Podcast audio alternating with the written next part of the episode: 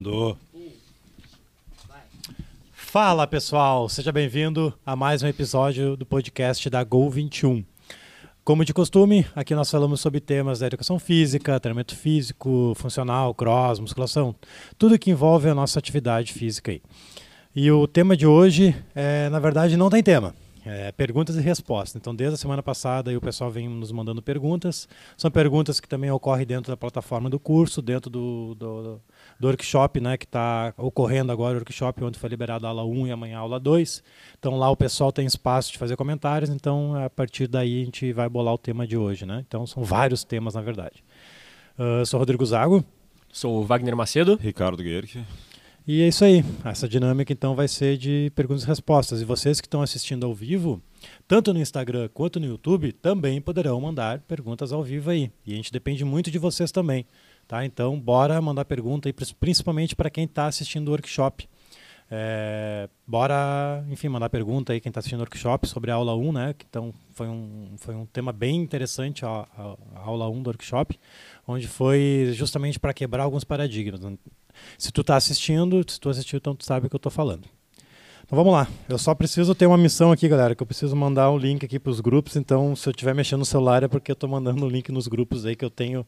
Só nesse workshop são 24 grupos lotados onde a gente dá conteúdo todos os dias lá. E eu preciso lembrar essa galera aí que a gente está ao vivo. Bora? Podemos começar? Podemos? Então tá. Uh, essas, esses papéis que a gente está na, na, mão para quem está vendo, assistindo a gente tanto no, no Instagram como no YouTube, são algumas perguntas que fizeram na enquete, tanto nas enquetes que o Rodrigo abriu, como inbox para ele, tá? Então a gente vai utilizar essas perguntas uh, no podcast de hoje. A primeira, deixa eu só ver aqui o nome do cidadão, Vaniel, Vaniel Pereira.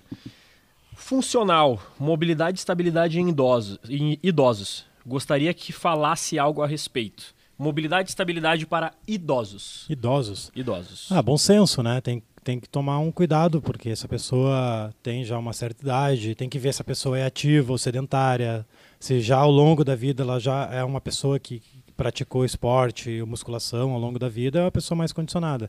Agora, se uma pessoa que não fez nenhuma atividade física ao longo dessa, da, da, vida dela, é bom senso, tem que cuidar. Tem exercício de mobilidade que realmente vai forçar, pode prejudicar.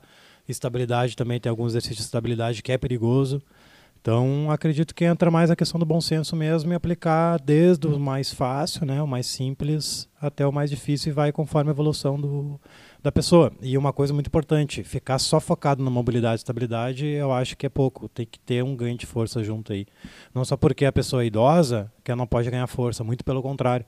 Ela precisa ganhar força associada, é claro, à mobilidade e estabilidade. Então, botaria mais uma perna aí, né? um tripé, mobilidade, estabilidade e força. E tudo na questão de bom senso e adaptar, né? Não Sim. sei qual a opinião de vocês, até dar uma reforçada, enquanto isso eu mando o link pro pessoal aqui. É, isso é uma coisa que a gente pega bastante nos, nas postagens que tu faz sobre os exercícios de estabilidade Sim. e mobilidade. Uh, a pessoa, ela, como tu posta níveis diferentes, desde movimentos básicos até movimentos de estabilidade e mobilidade um pouco mais avançados, uh, tem algumas pessoas que veem o vídeo, assistem o vídeo e não tem esse bom senso de analisar que aquele exercício Sim. é um exercício avançado. Então eles olham aquilo ali, tem bastante comentário de alguns que falam: ah, eu vou passar esse exercício então para um idoso sedentário ou para um obeso sedentário. Não, é bom senso. então tem exercícios de mobilidade e estabilidade para quem está começando, para quem precisa uh, começar lá do básico, com, com ganhos bem pequenos, e já tem exercícios para aquela pessoa que está mais avançada. Uh, vai do profissional ter esse bom senso de analisar o caso da pessoa e saber qual encaixar para fazer essa progressão de movimentos é, com ele. É isso que é importante ter um método, uma metodologia Sim. de treino, não começar aleatório, ah, chegou e ah, e agora que eu vou fazer, não, por isso que é importante. Nós temos uma metodologia de treino, né? Sim. Não ser aleatório sempre. Independente se o cara é estagiário, se o cara é formado, se o cara trabalha com musculação, se trabalha, trabalha seja o que for, a gente precisa ter uma metodologia de treino. Sim. Para atender várias pessoas, né? O sedentário, o atleta, o cara que treina todo dia, o viciado, o tartaruga. O tartaruga é aquele cara que demora para aprender. Uhum. Então, tu tem que ter um, ensino, um, um, método de progressão, de ensino, técnicas de aprendizagem quanto o coelho. O coelho tu mostra uma vez, o cara já aprende. Tu tem que ter essas ferramentas, até para quando chegar na situação de chegar um idoso, tu saber o que, o que aplicar nele, né? Sim, sim. E tudo, e junto, como o Rodrigo comentou, não, não focar especificamente só em mobilidade, só em estabilidade. Fazer o trabalho de força em conjunto.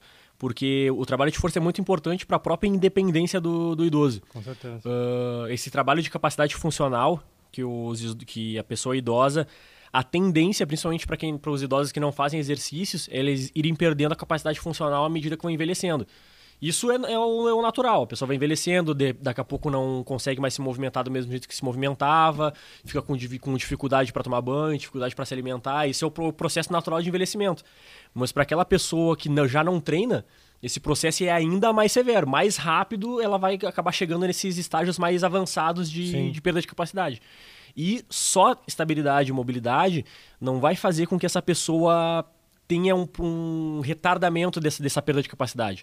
Claro, vai ajudar nisso, mas ela precisa desse trabalho de força para que, aliado os três juntos, claro. esse, esse, tripé de força, uh, estabilidade e mobilidade, ela possa ter um prolongamento mais um prolongamento maior dessas capacidades físicas e um retardo nessa perda de capacidade funcional.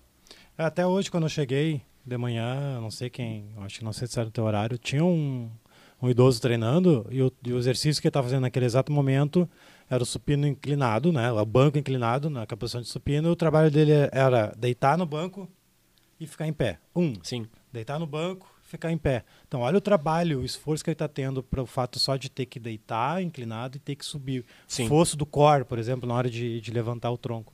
Então, é um exercício adap extremamente adaptado para o corpo dele, entendeu? Para a capacidade atual dele. Sim. E ele tem condições de evoluir. Não é só porque é idoso ele não vai deixar de ter um ganho de força, um ganho de mobilidade, estabilidade, enfim. Tem que praticar, tem que ter uma regularidade nesse treino. Sim. Feito, mandei os links aqui já, tudo bombando agora. Uh, então vamos para uma pergunta agora, indo nessa mesma vibe de, de público.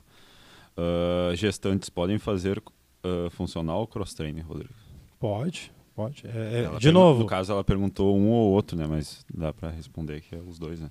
É, a gente tem até uma metodologia, tem um protocolo para gestantes, né? Que no caso, no sistema da Go, o protocolo a gente já sugere é, exercícios, é, sub, é, substituições né, de exercício. Por exemplo, box jump. Por que, que eu vou aplicar um box jump no aluno? Que, para quem não sabe, box jump é um pulo na caixa. Sendo que a pessoa está gestante. Tem vários riscos errar o pé, cair, enfim. Então a gente troca o box jump no nosso protocolo e fazemos agachamento isométrico no, na parede. Barra. A pessoa pode fazer barra, mas se a borracha arrebentar ou se acontecer alguma coisa, entendeu? Então é questão de bom senso. A mesma coisa do idoso, eu parto para a gestante. A gestante já treinou? Ela é ativa? Ela é sedentária? Ela tem um bom condicionamento? Uh, respondendo uma pergunta já de outra maneira. Se ela é ativa, treina todos os dias, eu não, não precisaria adaptar tanto o treino dela. Só o bom senso. Por que, que eu vou aplicar exercícios que vai correr risco de um pouco de uma queda, de enfim, um acidente que pode acontecer ali, sendo que eu, ela está passando por um momento tão incrível que é, é, é a vida, né? Então ela está carregando o filho dela, então tem que aproveitar esse momento para ela se sentir bem. O que, que eu faria? Cadeia posterior. Trabalhava toda a região das costas porque ela vai amamentar por dois anos. Então a posição ela vai ficar uma posição mais para frente, então fortaleceria já a parte de trás dela. Então é esse é o sentido, tem que ver qual é o objetivo do aluno. Tem médico que libera, tem médico que não libera, então tem várias variáveis. Mas é questão de bom senso, evitar exercícios que possa ocasionar alguma algum acidente. Mas não tem. Dizem que a, os primeiros três meses, que é onde ocorre o maior desenvolvimento do, do, do feto, do, da criança ali, que é, tem os riscos maiores. E eu parto dessa linha. Uh, a maioria dos, quando eu trabalhava com Pilates, a maioria das orientações era essa: três meses, três primeiros meses, fica quieto ali, você vai fazer trabalho, faz trabalho mais de força, movimento, técnica ali de boa. Para trabalhar mais intenso, eu gosto a partir do terceiro mês. Não sei se tu tem alguma já, já chegou a estudar sobre isso. Não, tudo que eu já li sobre vai de acordo com que, tanto com a metodologia que a gente aplica, essa, essas variáveis sobre, sobre a gestante, como que tu já especificou sobre uh, se a gestante tem algo, tem, uh, ou é ou não liberada para fazer o, o, tipo de esforço físico e tudo mais. Sim. Uh, ela não tendo limit, ela não tendo limitação, é fácil a gente encontrar, tanto em, em centros de funcional, em box de crossfit, gestantes já com estágio avançado de, da gravidez treinando. Tudo vai de acordo do que a gente começou no primeiro ponto, do bom senso. Então, não, a- já na, na posição de gestante, já tem que ter um controle maior do que o aluno convencional. Então, teria que ter todo um acompanhamento, conversa, uma conversa maior com, a, com o aluno, para saber como ele, como ele está se sentindo durante o treino, se ele está fazendo os acompanhamentos com o médico, como está esse acompanhamento do, do- com o médico, quais as respostas que ele está dando para ela, para poder fazer esse trabalho um pouco mais diferenciado. Show.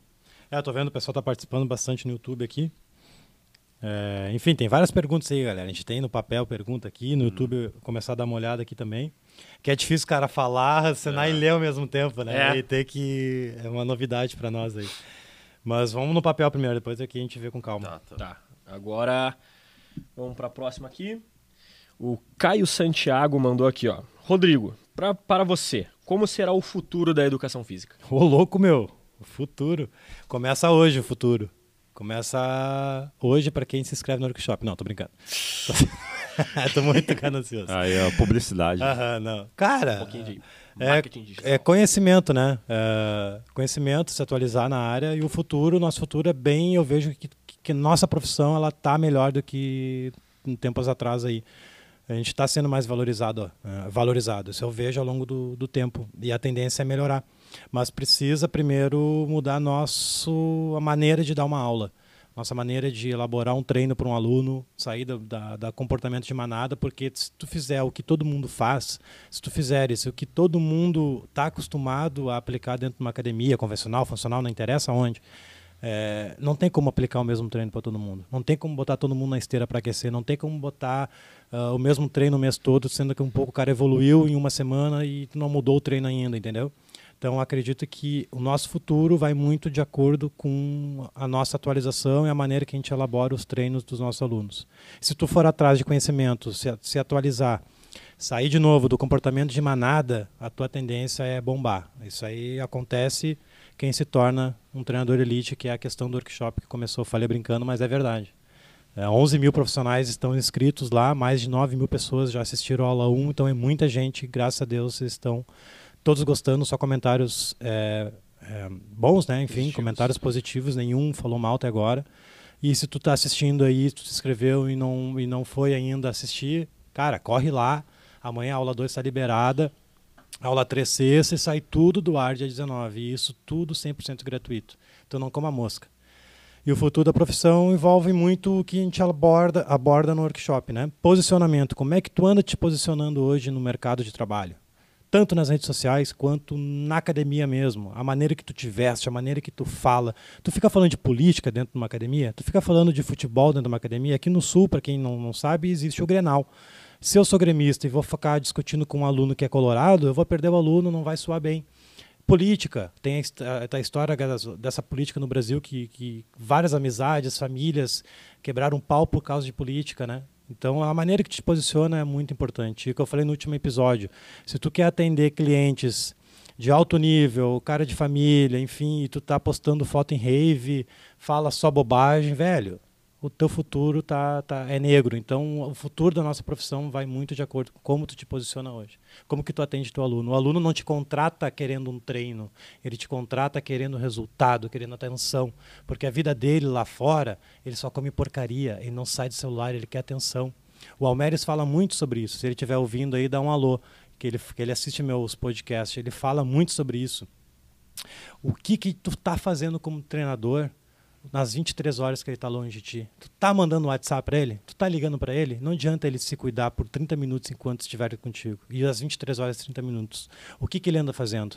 Então esse é o futuro da nossa profissão. Se todo mundo conseguir ter essa dinâmica, se posicionar bem, dar atenção pro aluno, velho, vamos passar da medicina. Falei demais? Ah, não, deu Tô, um... tô até suando aqui, Pá! velho. Eu cheguei até a suar aqui, cara. Engatou a Aí. terceira e foi. Nossa senhora. Tem pergunta no YouTube aí? Eu acho, que, eu acho que eu respondi, né? No YouTube tá chovendo aqui de Vou perguntas. tirar né? meu casaco aqui, velho. Tema de pés pronados. Tem uma aqui. Eu vi essa, o Wagner pode responder pra mim. O primeiro. Primeiro. Pés pronados e tal.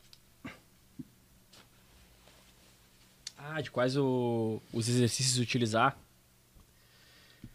Aí, esse, esses pontos de exercício, falando, é um, fica um pouco, um pouco por cima. Mas sobre os pés pronados e como, e como trabalhar. O principal seria trabalhar o arco plantar. Aí vai de N progressões que podem ser utilizadas. No Instagram do, Instagram do Rodrigo tem bastante coisa sobre, sobre isso, bastante postagem sobre isso. Mas é todo o trabalho de estabilidade e fortalecimento do arco plantar. Desde liberação miofacial na, na, na, na parte de baixo dos pés, uh, até tanto o trabalho do arco só com o pé no chão, como utilizando elásticos e, coi coisas afins.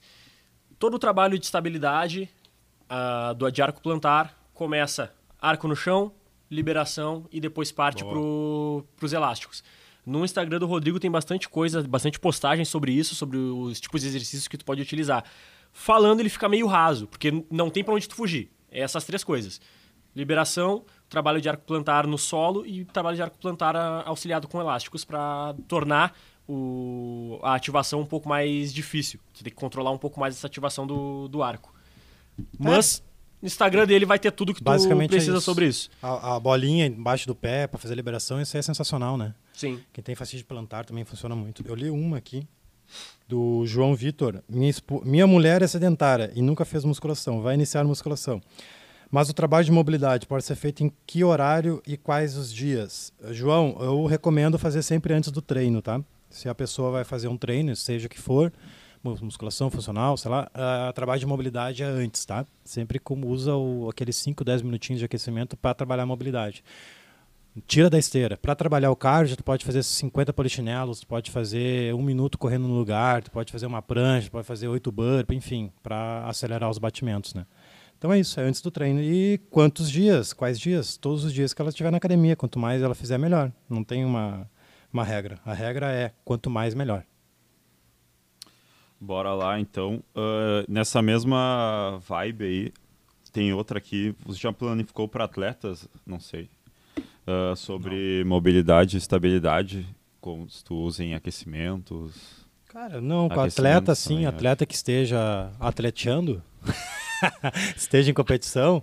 Ah, não, mas eu não, não mudaria muito o que eu venho fazendo, só intensificaria o exercício, deixaria mais avançado, como qualquer programação. Dependendo Deixaria, do nível é, dele. deixa, botava um pouco de carga com um pouco, tem alguns exercícios que pode acrescentar uma carga, né? Uhum. E focaria. Primeiro eu, eu veria que esporte que ele pratica, e o que, que ele poderia, o que, que ele precisa para melhorar. Falaria Sim. com o treinador dele para começar. Ó, cara, é o seguinte, ele me procurou, ele quer melhorar a performance dele, o que, que tu acha a gente trabalhar aí? É, tipo, comum, né? Trabalhar em conjunto. A melhor coisa que tem é tu baixar, sair um pouco do pedestal, do, do palco, baixar um pouquinho a, a- a humildade e falar com o treinador, falar com o fisioterapeuta dele, ó, o que, que, eu- o que eu poderia melhorar, trabalhar com ele para melhorar a performance dele aí contigo. É Sim. isso aí. Ah, eu tenho outra aqui de o Murilo mandou no, no Instagram. Como faço para perceber que o aluno tem um encurtamento muscular e precisa trabalhar de um trabalho de alongamento mais específico? Essa é bem Tem alguns testes, né? A gente acaba até não aplicando. Tem alguns testes de, de como tu, tu identifica.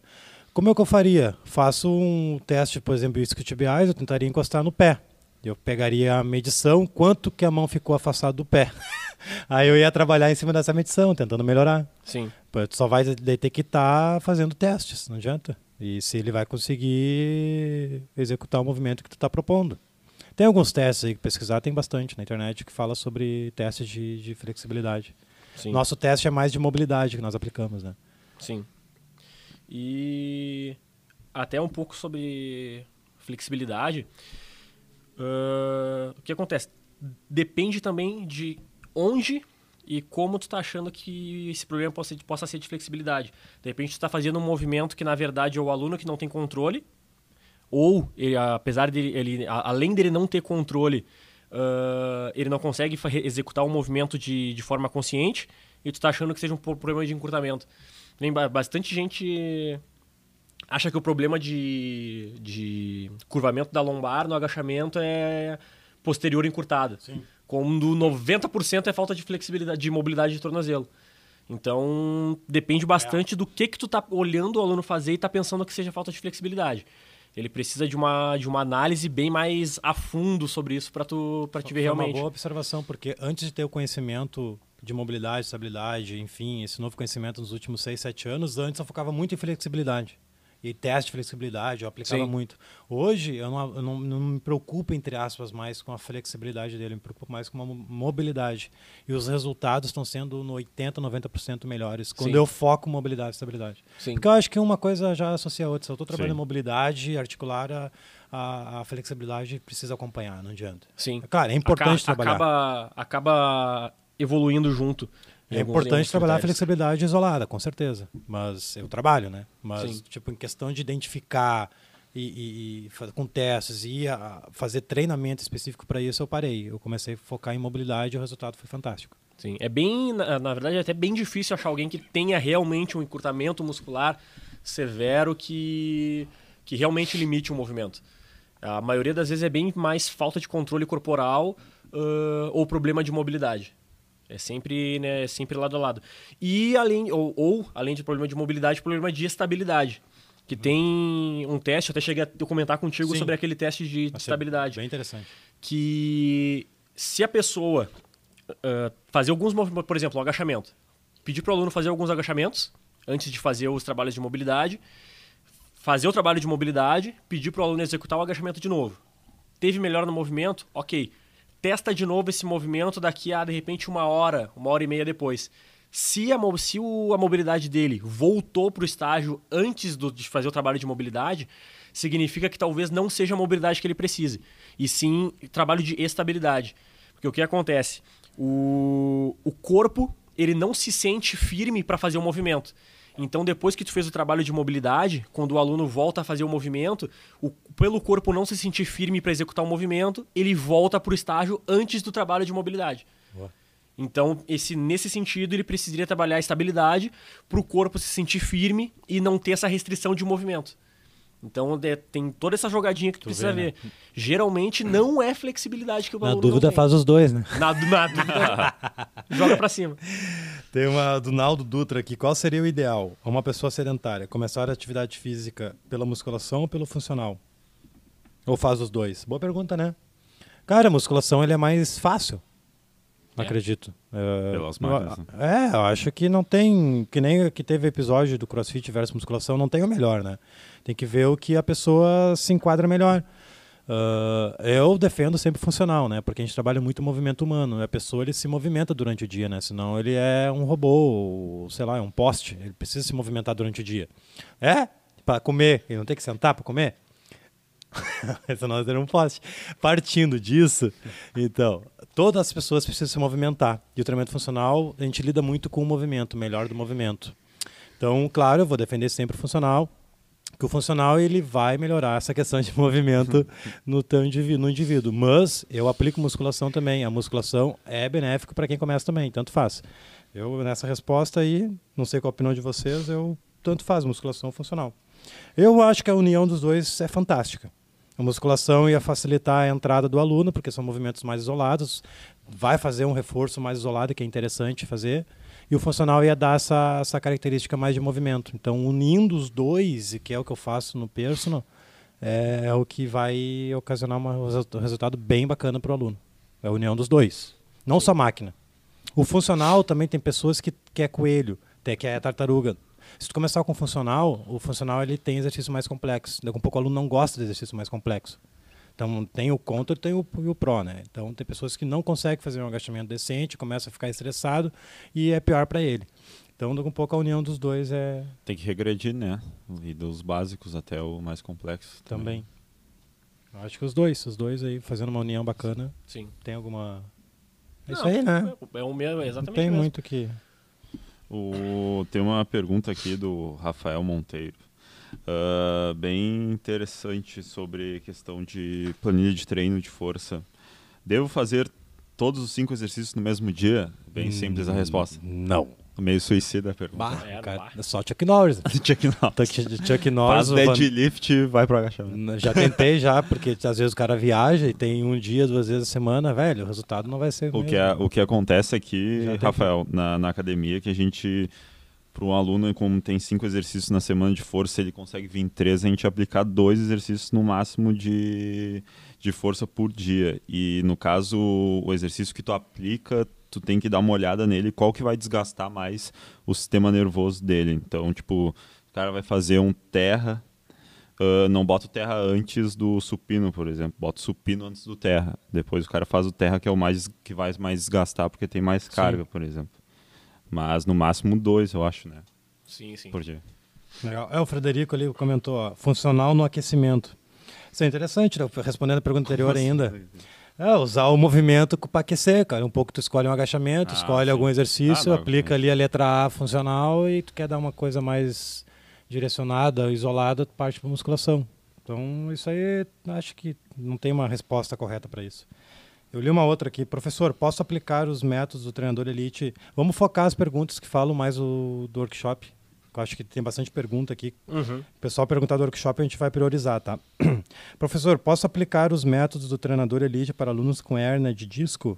Pode, claro. O- Lá tu vai, tu vai aprender, inclusive na aula 2, que como na aula 2 não, na aula 3, desculpa, na aula 3 tu vai aprender a metodologia do, da Gol, como que a gente monta eh, treinos com regressões, como que tu pode adaptar exercícios para o cara que está começando. E a hernia de disco, é, tu só tem que cuidar na questão de flexão de tronco, qual grau que está essa hernia aí, se está avançado, se está em crise ou não. Tem vários casos que, que, a- que pessoas com hérnia estão conseguindo fazer o treino normalmente, sem nenhuma restrição.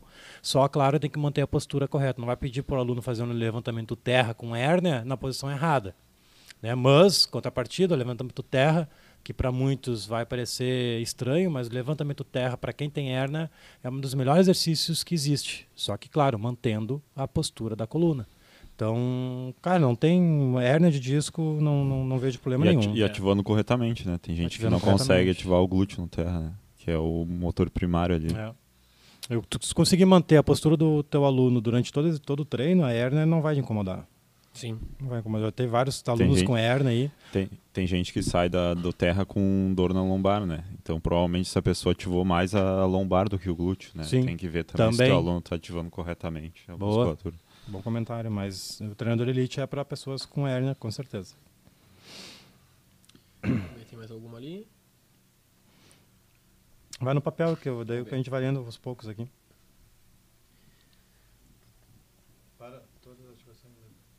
Posso trabalhar mobilidade para todas as articulações no mesmo dia? Mobilidade e estabilidade, né? Que para quem não sabe, nosso corpo ele é repleto de articulações, uma de estabilidade com uma de mobilidade, uma de estabilidade com outra de, de mobilidade. Então uma precisa da outra. Agora trabalhar todos no mesmo dia, eu nunca experimentei em mim, tá? Porque eu gosto muito, tudo que eu falo é o que eu já experimentei em mim. E eu acho que não seria uma, boa, a não ser que a pessoa treine uma vez a semana, né? Tem que ver quantas vezes a pessoa treina. Já fez todos em impossível, acho fazer todos, é muito tempo. É, de- mas Todos, só, tipo, todos. se for uma coisa à parte. É. Uma coisa é teu treino, aí num outro período do dia tu vai querer fazer isso, porque demanda tempo. Demanda, mano, que é tempo. muita coisa, né? Eu, tô, eu tô fazendo todo, do- todos os dias, segunda a sexta, basicamente, eu faço algum trabalho de mobilidade e estabilidade. Mas é algum trabalho de mobilidade e estabilidade, não é para todo, pra todo o corpo. E, cara, vai uma hora fácil. Fácil, fácil. Não, muito vai, fácil. vai, Uma hora pra mais, vai depende muito do fácil. tempo e tu tem que fazer consciente, tem um pouco dois rounds, tu quer melhorar mesmo, tem que fazer É. dois rounds, três rounds, não ficar só em uma, uma repetição de 15 ali dentro, entendeu? Sim. Um comentário bem legal aqui do Caio. Aproveitando sobre o futuro, né? Quis, quais as tendências para o futuro, o funcional e o cross? Caio, eu tenho eu tenho uma informação aí que é da mentoria lá do nosso grande mestre Almeres que nos auxilia tanto ah, no dia a dia quanto no, no, no treinador elite lá, Platinum. E ele nos diz que, enfim, ele é uma das maiores referências, se ele estiver ouvindo aí de novo, alô, né? Dá um alô aí. E ele fala muito para nós que a tendência do mercado qual é? Ou abre uma low cost, que eu não vou falar o nome das low cost, é só um tempo de, é uma questão de tempo abrir uma low cost ou um box de crossfit no lado do, da tua academia. Então, a tendência do mercado qual é? é tu te especializar em algum nicho. Não é funcional ou só cross, é te especializ se especializar em um nicho apenas. Hoje as pessoas estão procurando muito especialistas. Especialistas em, em crossfit, especialistas em programa de emagrecimento, especialistas em grupo de corrida. Então hoje os grupos pequenos estão tendo muito mais poder do que as grandes. As grandes, não me refiro o que o cara quer fazer tudo ao mesmo tempo. Uma academia, por exemplo, que tem aula de zumba, tem aula de bike, tem aula de musculação, tem aula de funcional, tem aula de cross. A tendência dessa academia é quebrar. Isso o mercado está nos, nos dizendo. Tá? Então hoje tu tem duas opções. Ou tu vai para o funcional e cross, vira um nicho de alguma outra coisa, grupo de corrida, enfim, escolhe um nicho e vai, te especializa nisso. Ou tu vira uma low cost, ou tu começa a cobrar R$ 39,90 por mês, R$ 29,90 por mês e, e atende aí 2 mil, 3 mil alunos torcendo que eles não vão na aula, né? Porque essa é a política deles, né? Que não vá na aula para, enfim, não tem como atender 2 mil pessoas ao mesmo tempo. Então eles já cobram lá embaixo para a galera ir se matricular, fazer o plano anual, mas eles não comparecem no treino. Então a tendência é essa, de especializar em algum nicho. O que está dando mais retorno, que eu friso sempre, é o funcional e o cross. As pessoas estão pesquisando hoje muito mais por funcional e cross do que qualquer outra outro esporte. E não é modinha não, porque isso aí lá fora está há 20 anos já. O cross, né? O funcional sempre existiu. Só que agora, como o funcional está tendo um entendimento um pouco mais completo, que não é só aquela pulaçada e bate-corda e corrida, isso e aquilo, então o funcional está tendo um ganho extraordinário de ganho de força, potência, velocidade. Então, funcional boto junto com o cross ali. Então, os dois estão hoje, com certeza. Os números não nos, não nos, nos enganam, né? E aconteceu comigo, e quem se inscreve no curso do, da, da, da, do, do, treinador elite, e quem se inscreve também no workshop, assiste também, tem resultados fantásticos, quando quebra um pouco esse paradigma. Porque hoje a gente aprende desde a da, da faculdade que a musculação é a melhor porta de entrada, né? É a porta de entrada mais fácil, é a musculação. Sim. E o futuro é esse, escolher o um nicho, resumindo. Ou vai para low cost. Uh, só, tipo, sobre essa questão de, de curso e tal, workshop, workshop, tem um estúdio aqui perguntando, no caso, no Instagram, uhum. estúdio Nath Lopes, quando vai ser o próximo curso? Tá de... rolando o workshop já, né? Mas... Sim, é no final do workshop, daí, dia 19 de agosto, começa as inscrições para uma nova turma que é, termina geralmente antes do prazo, né? A gente tem data prevista para encerrar e também até esgotarem. Geralmente acaba antes. Então, 19 de agosto. Uh, tem uma pergunta aqui do Linho Mendonça, bem interessante. Dor nos joelhos em atleta de handball mantém jogando ou deixa dar pausa para fazer o reforço depois. Uh, varia bem do que seria essa dor, qual a causa da dor, mas já por ser atleta de handball, handball é um esporte que é, costuma, se o atleta não tem uma certa, uma certa estabilidade, costuma ser, ser grande o risco de lesão. Porque é, é salto unilateral, é queda unilateral e é um esporte com bastante contato. Então, o que que eu, o que que eu lhe, lhe passaria? Vê com o teu atleta qual é o nível dessa dor, tenta identificar com ele o que que é essa dor, ou se não, pede para ele procurar alguma, fazer algum exame para identificar essa dor e trabalho de estabilidade. Porque se ele está sentindo essa dor no joelho, ou é sobrecarga de alguma, tanto algum movimento de jogo por falta de força na musculatura, ou falta de estabilidade para fazer os movimentos. Que como é muito movimento unilateral, se ele já não tem uma estabilidade boa, para ter alguma lesão ou alguma, algum machucado no joelho, vai ser muito fácil. Então, faz um, um, acompanhamento com ele. Se tu não conseguir identificar a causa da dor, pede para ele fazer algum tipo de exame e trabalho de estabilidade e reforço muscular para ele conseguir manter uh, o mais estável por cima a movimentação, de, a movimentação dele durante os jogos para que isso não ocorra, ocorra mais para frente.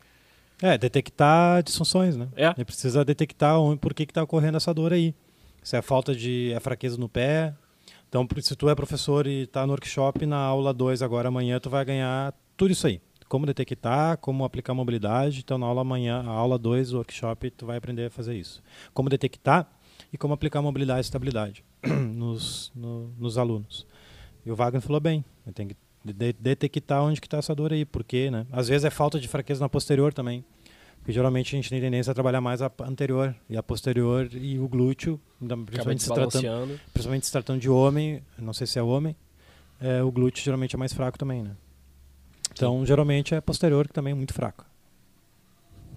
Uh, tem uma pergunta aqui da Rafa Uh, bem interessante para tu, Rafa, olhar até o nosso podcast sobre agachamento, que é, tu vai adquirir além dessa informação que a gente vai te dar da, dessa tua pergunta agora, outras, tá?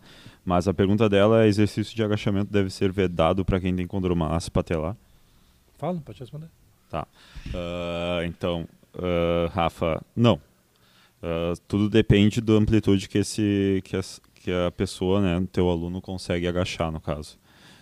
Tu vai identificar ali até onde ele sente dor e vai trabalhar com ela também uh, estabilidade, uh, mobilidade, porque provavelmente ela possa ter alguma falta de mobilidade, não consiga ter uma amplitude correta, né? Pode estar com instabilidade no joelho, que pode estar ocasionando ainda mais dor uh, no movimento de agachamento dela e não forçar muito a amplitude nesse início, assim, identificar onde é que ela se sente confortável para agachar e agachar até aquele grau e aos poucos indo progredir, né? É, ganhar força, né? Ganhar, força, força posterior, também. glúteo, força. E respeitar o ângulo que ela está indo e, e, a partir desse ângulo ganhar força e aos poucos vai aumentando. A gente tem vários casos de sucesso. Todos até hoje que se inscreveram teve, tivemos sucesso de conormalácia. É só respeitar o ângulo e aos poucos ir aumentando. Eu tava vendo aqui, tu quer um chimarrão? quer chimarrãozinho, senão tu vai nos ah, não, é, senão depois o Léo vai xingar a gente. Depois ele vai excluir os vídeos, porque ele não quer fazer o... Vai excluir os vídeos. Tem, tem, aqui uma pergunta que já vai matar dois aqui sobre idosos ainda. Legal o pessoal perguntar sobre isso. Fazer, podia fazer um podcast sobre isso. É. Uh, cadê? Tem Perdi agora. Qual o melhor método para atender idosos com síndromes metabólicas, tipo hipertensão, diabetes? Cara, isso aí eu já parto nem só para idosos, para população geral mesmo. É, de novo, a gente falou três vezes, bom senso. Né? Não vou fazer o cara um treino intenso no início a pessoa está iniciando, independente da, da, idade dele. Mas eu não vejo nenhum problema aplicar, tá? Só que devagarinho. O aluno sabendo, ainda mais idoso. Idoso eu ia estilo tartaruga mesmo. Um passo de cada vez. É, se tu está com pressa, tem que ir devagar. É, tem uma frase que eu falo que eu agora me perdi. Se está com pressa, tem que ir devagar. Uma coisa assim, né? Sabe qual é, né? Não adianta querer acelerar, dar um passo marca a perna. Então, uh, daqui um pouco montar um, um, um, bah, vou chamar meu pai de idoso agora, né? De 55 a idoso já? 60 e... 64. Ah, então não é, falta um ano então. Enfim, eu comecei a dar aula pro meu pai agora, faz acho que menos de um mês. É, sedentário, tô com problema no pé, no joelho, ele é hipertenso, uh, bebe a cervejinha dele toda semana. E cara, eu comecei devagarinho. HIT, 30-30, com macropausa. Então eu botei ali uma cordinha naval para ele, uma pranchinha, prancha bem alta, botei além da borda do, da piscina, botei mais um step, então foi uma prancha muito de boa. 30 30, então ele fez 30 segundos de corda, descansou 30, 30 segundos de prancha, descansou 30 30. Entendeu? Então deu um 30 de, vou repetir. 30 de corda, 30 segundos de corda, 30 segundos de intervalo, 30 segundos de prancha e 30 e 30 de um é, minuto. Um minuto de intervalo. Aí foi de novo. Pá, fizemos por 10 minutos. E foi muito de boa. No segundo treino, eu tirei o hit botei. Ô, oh, beleza. Ô, oh, coroa, seguinte, vamos fazer agora por sequência, tá? Repetição. Vai bater a corda 30 vezes, vai ficar 20 segundos de prancha, 8 voltas. Mas no teu ritmo, no teu limite. 8 voltas, acho que foram 6 voltas. E aos poucos a gente foi evoluindo. Velho, ele ficou 3 minutos na prancha semana passada, eu te falei, né? Uhum. Porque semana passada não, uhum. quinta, é quinta-feira, 3 minutos na prancha, voando. E na corda agora está fazendo hit 20 por 10. Claro, ele foi uma evolução muito rápida. Porque ele sempre foi ativo, jogou bola, então. Uh, mas é até eu me surpreendi. Eu demorei para evoluir. Eu podia ter feito isso já desde o início, mas não, Sim. eu preferi ter um cuidado maior no início e aos poucos ele foi melhorando. Estou fechando quase um mês e o velho está voando. hipertenso, toma, toma medicação e está tudo certo. Já emagreceu um ou dois quilos aí. E tem outro aqui, ó. Crianças e idosos são necessários fazer o trabalho de estabilidade? Preteou tudo aqui. Eu voltou.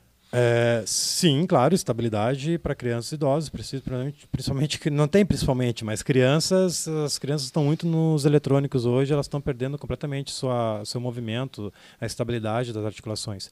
Galera, a estabilidade e mobilidade deveria ser feito que nem musculação, que nem treino de força, ele faz parte do corpo, são as articulações, não adianta eu trabalhar só o bíceps aqui. Entre o bíceps É, em volta do bíceps tem o, tem o cotovelo e tem o ombro, eu preciso trabalhar eles também. Só o quadríceps não adianta, tem que trabalhar o joelho, tem que trabalhar o quadril. Então, independente da idade, independente do objetivo, estabilidade mobilidade, tem que ser trabalhada sempre. Como eu falo, aqui no Brasil está sempre ultrapassado. Lá fora é que nem andar para frente. Sim. Então, aos poucos a gente vai indo. E principalmente, é que não falou, não tem principalmente, mas em crianças, porque à medida que a tecnologia vai evoluindo, a tendência é eles ficarem cada vez menos ativos. Cada vez menos ativos, aquela perda de capacidade funcional que a gente falou lá no início em idosos, mais cedo ela afeta. Então é muito comum a gente pegar pessoas hoje, adultos, uh, adolescentes, jovens adultos, que não, não conseguem correr, não tem uma boa marcha, Sim. não conseguem se movimentar direito. Então, o, hoje deveria na infância, uh, desde o, de repente, ensino fundamental, ensino médio, já ser feito um trabalho voltado para isso, para que a pessoa possa se desenvolver no restante da vida com uma melhor, uma melhor expectativa de vida, uma melhor capacidade física. É, é, tem um estudo americano que fala que nós, hoje, nós clicamos de 2 mil a 3 mil vezes na tela do, do celular. E a nova geração ela vai aumentar para 5 mil.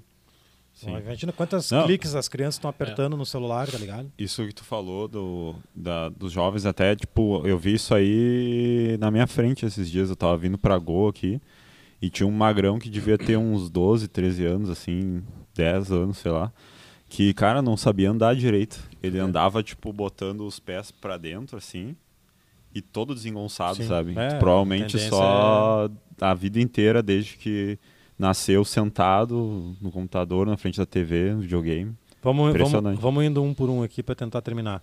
Mesmo um aluno com patologias com condromalácia ou hérnia de disco, é possível trabalhar com funcional e cross? Sim, porque a gente trabalha movimento humano. E independente do, da lesão ou da situação, ele vai se movimentar durante o dia. Então, baseado nisso, a gente precisa, aí que sim precisa trabalhar funcional e cross.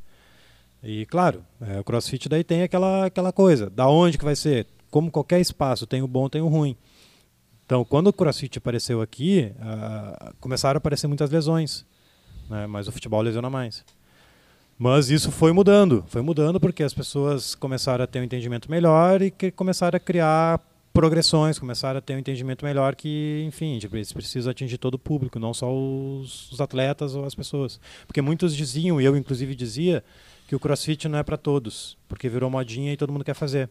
Mas hoje eu digo sim, crossfit é para todos. Depende do espaço, depende do profissional que está dando aquela aula lá, né? Com certeza. Então, independente da lesão, condromalácia, tipo, Condromalácia, tá? Vamos pegar o exemplo do condromalácia. Aeroalergia que eu não vejo nenhum problema. Não estando em crise, eu não vejo problema nenhum, tá? Só manter a postura. A condromalácia tem que... que é o único que eu, que eu respeito, assim, que eu, não que eu não respeito os outros, mas tem que ter um cuidado. Porque o condromalácia tem ângulo que a pessoa não consegue agachar e não tem o que fazer, entendeu? Mesmo mantendo a postura, é isso que eu digo. A hernia, tu mantendo a postura, sem estar em crise, bem fortalecido, tu pode aumentando a carga, que não tem problema. Só mantendo a postura da coluna. A gente tem vários casos Inclusive, minha colega Carol, ela foi a mulher mais forte do Sul, fazendo 100 quilos no clean, com hernia na L4 e L5, ou L3, não me lembro agora. Porra, velho, mulher mais, mais forte do Sul. 40 anos, é mãe. Então, não tem. É só, ela é bem treinada também, né? Enfim, ela tá, tá, tá sem áudio. Ué? Ficou sem áudio. E agora? Ah, tá. Ah, tá. Ah, que susto. tá sem áudio desde o início. ah, tá. Foi mal aí, galera. Não... agora que eu vi aqui os comentários sem áudio que me apavorei. Nossa, ah, tá falando imagina, sozinho eu tô aqui. umas três horas falando sozinho. e sem, é, sem ninguém ouvir.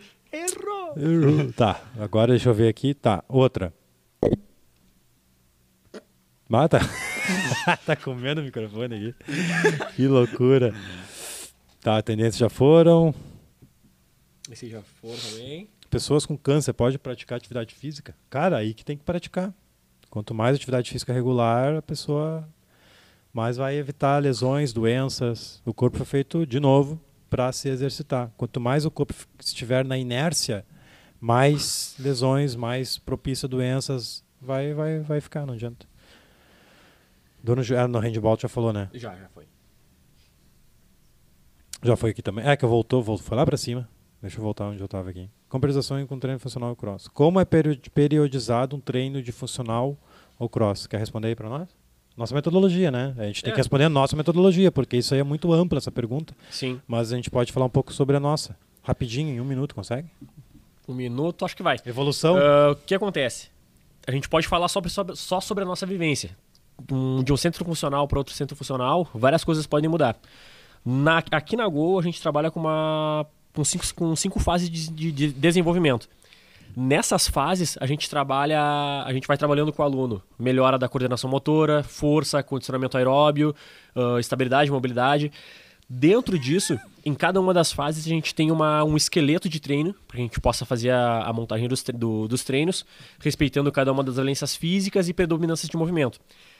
Nessas fases, a gente faz toda uma progressão de movimentos para quando o aluno chegar na fase 5, ele ter todas essas, essas capacidades físicas ah, mais trabalhadas possíveis para diminuir qualquer risco de lesão, que ele tenha o maior, o maior aproveitamento da, da fase quando ele chegar nela. Então, a progressão, a periodização em si para um grupo muito grande é mais é mais não eu não diria individualizado. Ele é mais ele é um pouco mais aberto.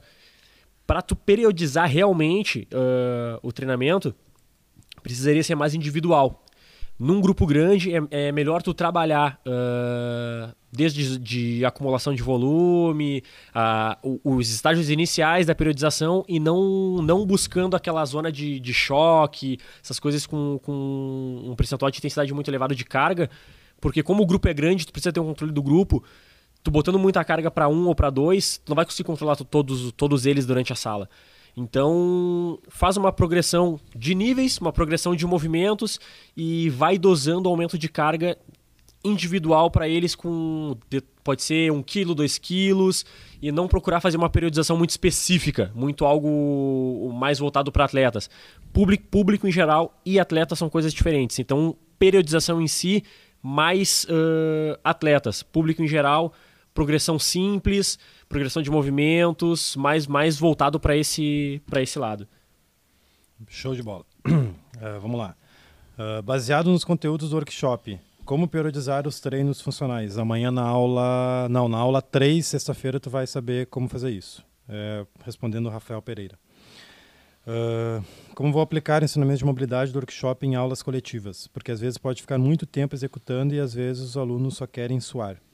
Como vou aplicar os ensinamentos de mobilidade do workshop em aulas coletivas? Isso a gente tocou esse- nesse assunto, até quem foi que mandou foi o É, na aula 2, que eu vou falar sobre mobilidade e estabilidade, tá? Talvez eu te responda amanhã, é o Marcelo. Marcelo. Ah, a gente também falou gente- no, no podcast sobre estabilidade e mobilidade, se eu não me engano, a gente tocou nesse assunto. Que se for uma Sim. aula coletiva, ah, utilizar esses exercícios em um circuito para que os alunos vão rotacionando em cada um dos movimentos. Isso já faz, já, já serve para um aquecimento, a- aumenta um pouco da frequência cardíaca e deixa, um- foge um pouco dessa da, da rotina mecanizada e fica um pouco descontraído esse momento de, desse trabalho de mobilidade e estabilidade. De repente, estou ouvindo esse podcast pode te dar uma luz sobre, sobre essa É. questão. Show. Não, e também ele falou que os alunos querem suar, querem emagrecer. Cara, mas o aquecimento É pra. é, é, é, é mais, tipo, duração. Tem que ter cuidado para não ficar meia hora aquecendo, entendeu? É. Tem que ser de 5 a 10 minutos no máximo. Monta um negócio bem feitinho ali, focado no, em cada um. Se for em grande grupo, monta um circuito que nem o Wagner falou. E aos poucos tu vai vendo qual é a necessidade individual de cada um. Mas cuidado, não, não é para ficar 10, é, mais de 10 minutos aquecendo. Eu gosto, num grande grupo, numa aula de personal, no máximo 10 minutos estourando. Assim. A minha média é 5 minutos. É bem focado mesmo. Eu escolho 3, 4 exercícios e vou em cima dele. Dou duas voltas daí. Como você atua com aulas experimentais de funcional? A gente monta um treino base, né? É, a gente tem em média aí uma aula, duas aulas por dia experimentais. A gente monta um treino, já deixa no quadro pronto esse treino. Tem aquecimento de mobilidade e estabilidade. A gente pega bem simplesinho, bem básico, para a pessoa já entender o porquê que a gente aplica essa mobilidade e estabilidade. Tem a parte principal do treino, que é de 4 a 6 exercícios de força. É sempre misto, tá? Porque na aula experimental tem que tomar um cuidado para a um pouco não botar com muita predominância de perna e fazer o aluno ficar muito lesionado. Ou só superior. É sempre um treino misto. Treino rápido, é, no máximo 30, 35 minutos. E no final um treino metabólico ali, um hitzinho ou algum outro treino que também não vai tomar muito tempo da- do aluno. E ao longo do treino, É, tu tem que ter um feeling. Se tu vê que o treino tá muito fácil ali na primeira volta, conversa com ele, ó, oh, eu não sabia que tu estava tão bem assim, vamos intensificar um pouco o treino, vamos, deixar, vamos trocar esse aqui, vamos trocar, vamos trocar por outro exercício. Enfim, ao longo do treino tu vai descobrindo a aptidão do aluno, tem que tomar muito cuidado só na primeira aula, o risco é muito grande de baixar pressão, enfim. Então é um cuidado que tem que tomar em alunos com aulas experimentais de funcional. Porque o funcional trabalha com as 10 valências físicas, né? Então o aluno não está acostumado com isso. Então dá um choque mesmo e o corpo ele tem que tomar um cuidado. O que que tu apontou aqui? Uma pergunta ali sobre LCA. Boa tarde. Tem dois alunos e ambos têm o LCA rompido no joelho. E ambos falam que no momento não tem como realizar o processo cirúrgico. Quais exercícios e métodos que você mais aconselha? Ô louco, meu, fiquei 10 anos sem ligamento cruzado. Tu, tu não tinha, né? Eu, eu apontei porque, bah, pergunta perfeita, né? É, fiz Pá, cirurgia. caiu no colo. Exatamente isso aí. Eu fiz, eu rompi com, com esporte que tem poucas lesões, que é o futebol. Hum. Há 10 anos atrás, aí, é, 20, 12 anos atrás, eu fiquei sem LCA. Cara, no início, fiquei, eu acho que um, não me lembro, não me recordo muito bem, mas eu fiquei pouco tempo sem, sem, sem treinar ali, acho que foi uns dois, três meses. Eu comecei a treinar, fazia musculação na época, fortalecimento, né? Eu fazia muita força, muito reforço de, de, de, de coxa, quadríceps, glúteo. E eu fui, é, enfim, competir levantamento de peso olímpico sem LCA, agacho com, agachava com 148 quilos sem LCA, fiz todos os treinos do CrossFit sem LCA, mas por quê? Porque eu tinha um bom joelho, tinha um joelho estável, tinha uma posterior muito forte, glúteo muito forte, para quem não sabe, LCA tu tem que trabalhar muito o posterior, porque é o que segura. Então, se o cara não tem LCA, tu, a posterior tem que ser quase a mesma força que a anterior. Então, eu focava muito nisso. E eu só fiz cirurgia, para te ser bem sincero, eu só fiz cirurgia porque meu filho nasceu e eu queria jogar bola com ele. Porque o único movimento que eu não podia fazer, por incrível que pareça, era o futebol. Podia fazer tudo, tudo. Até rústica, corri 10 km, bati pace menos 4, sem ligamento cruzado. Resumindo, reforço, reforço, reforço e reforço. Posterior, glúteo, ganho de força. Mas meu fisioterapeuta já me respondeu essa pergunta uma vez. Ele falou que depende muito de cada pessoa. Tem pessoas que vivem sem LCA e pessoas que não vivem sem LCA. Então tu tem que identificar se esses teus alunos é essa pessoa que vive sem LCA ou aquele que, que vive com. Eu sou o perfil que poderia muito bem viver sem LCA. Então tem que ver com o fisioterapeuta essa resposta individual, né? Porque cada um tem a sua a sua como é, é biologia, como é que é? Não sei que é individual? Individualidade Sim. biológica. Isso. É, individualidade biológica. Então, daqui um pouco, o teu aluno não, realmente não é, consegue viver sem LCA. o objetivo, né? Nem tu queria voltar a jogar bola com teu filho, daí Sim. o cara no movimento ali vai ser difícil o cara trabalhar. Às vezes o joelho saiu do lugar, velho. Caminhando assim, pum, pum. Vai sair e voltar, mas continuava normal, sem dor, sem nada. Mas, enfim, posterior e glúteo. Uh, cara, já estamos aí quase uma hora, né? Quase uma hora. Nossa. Faz, daqui a quatro minutos fecha uma hora. Uh, acho que é isso aí. Esse chimarrão aí, tchê, apanhei para fazer, pois tinha ganhado. Sim, o chimarrãozinho sempre acompanhando nós aí. Pessoal, acho que é isso. Tem alguma pergunta no papel que ficou aí em a ver? Hum, ficou, mas de repente. Não sei se tu vai querer fazer o mesmo esquema no próximo podcast ou se a gente vai já ter um assunto pré-determinado. Ah. Porque de repente a gente pode pegar essas perguntas que sobrou e jogar no, no, no, próximo podcast. É, a gente pode. Eu vou escolher um tema aí. Que deu assunto? A gente pode escolher um tema que dá um pouco de hoje, pegar um tema e aprofundar bastante ele. Como a gente está em semana de workshop, a gente pode pegar um tema e no final, no início, dar um quebra-gelo, 10 minutinhos respondendo as perguntas, ou no final, é, melhor. Verdade, talvez é eu ache melhor no final. É. Porque senão a gente começa a responder e não para mais. Né? É. Então acho que. Acho não. Quinta-feira, então, a gente vai escolher um tema, a gente vai postar na internet aí. E também, quem tiver perguntas, pode mandar aqui na semana que vem. Semana que vem não, quinta-feira quinta que vem a gente vai responder mais perguntas. Deixa eu ver se não chegou mais nenhuma aqui aos 48 do segundo tempo. Acho que é isso. Aqui no, no, no Instagram aqui. Não, beleza. Só clareou bastante aí do Misael. Então tá, pessoal. Obrigado pela presença. Uh, ah, Para quem não sabe, está ocorrendo o workshop do Treinador Elite, né, que é um, é um projeto da Go21 que nós, é, dentro do workshop, a gente ensina a metodologia da Go, como tu te posiciona na internet, como que tu pode quebrar alguns paradigmas. E na aula 1 ontem, que foi liberada, a gente fala muito sobre os principais erros que, que provavelmente tu deve estar cometendo numa sala de treinamento.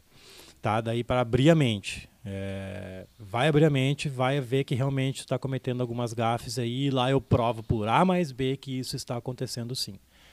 E na aula 2 amanhã vai ter três passos, são quatro no totais. Três passos amanhã vai ser sobre como te posicionar, como detectar disfunções e como aplicar mobilidade e estabilidade. Tudo isso vocês vão ganhar com material para download. E na aula 3 é o quarto passo, que daí tu vai aprender a aplicar é, padrões de movimento, oferecendo um atendimento específico. Para quem não sabe, atendimento específico é todo aquele atendimento que a gente não só foca em entregar o treino, e sim entregar resultado para o aluno e dar atenção para ele. O genérico é fazer tudo sempre a mesma coisa. Atendimento genérico é sempre a mesma coisa. Comportamento de manada, onde todo mundo faz sempre a mesma coisa. Vou repetir: comportamento de manada. Então, é isso aí. Para quem não se inscreveu, dá tempo ainda, tá? As inscrições vão até amanhã de noite. Beleza? Valeu? Algum Feito. comentário? Não? De boa? Fechou? Então tá. Para quem tá no YouTube aí, aproveita e se inscreve no nosso canal aqui. É só clicar aqui embaixo e se inscrever. Valeu. Abraço. Feito. É isso aí. Valeu.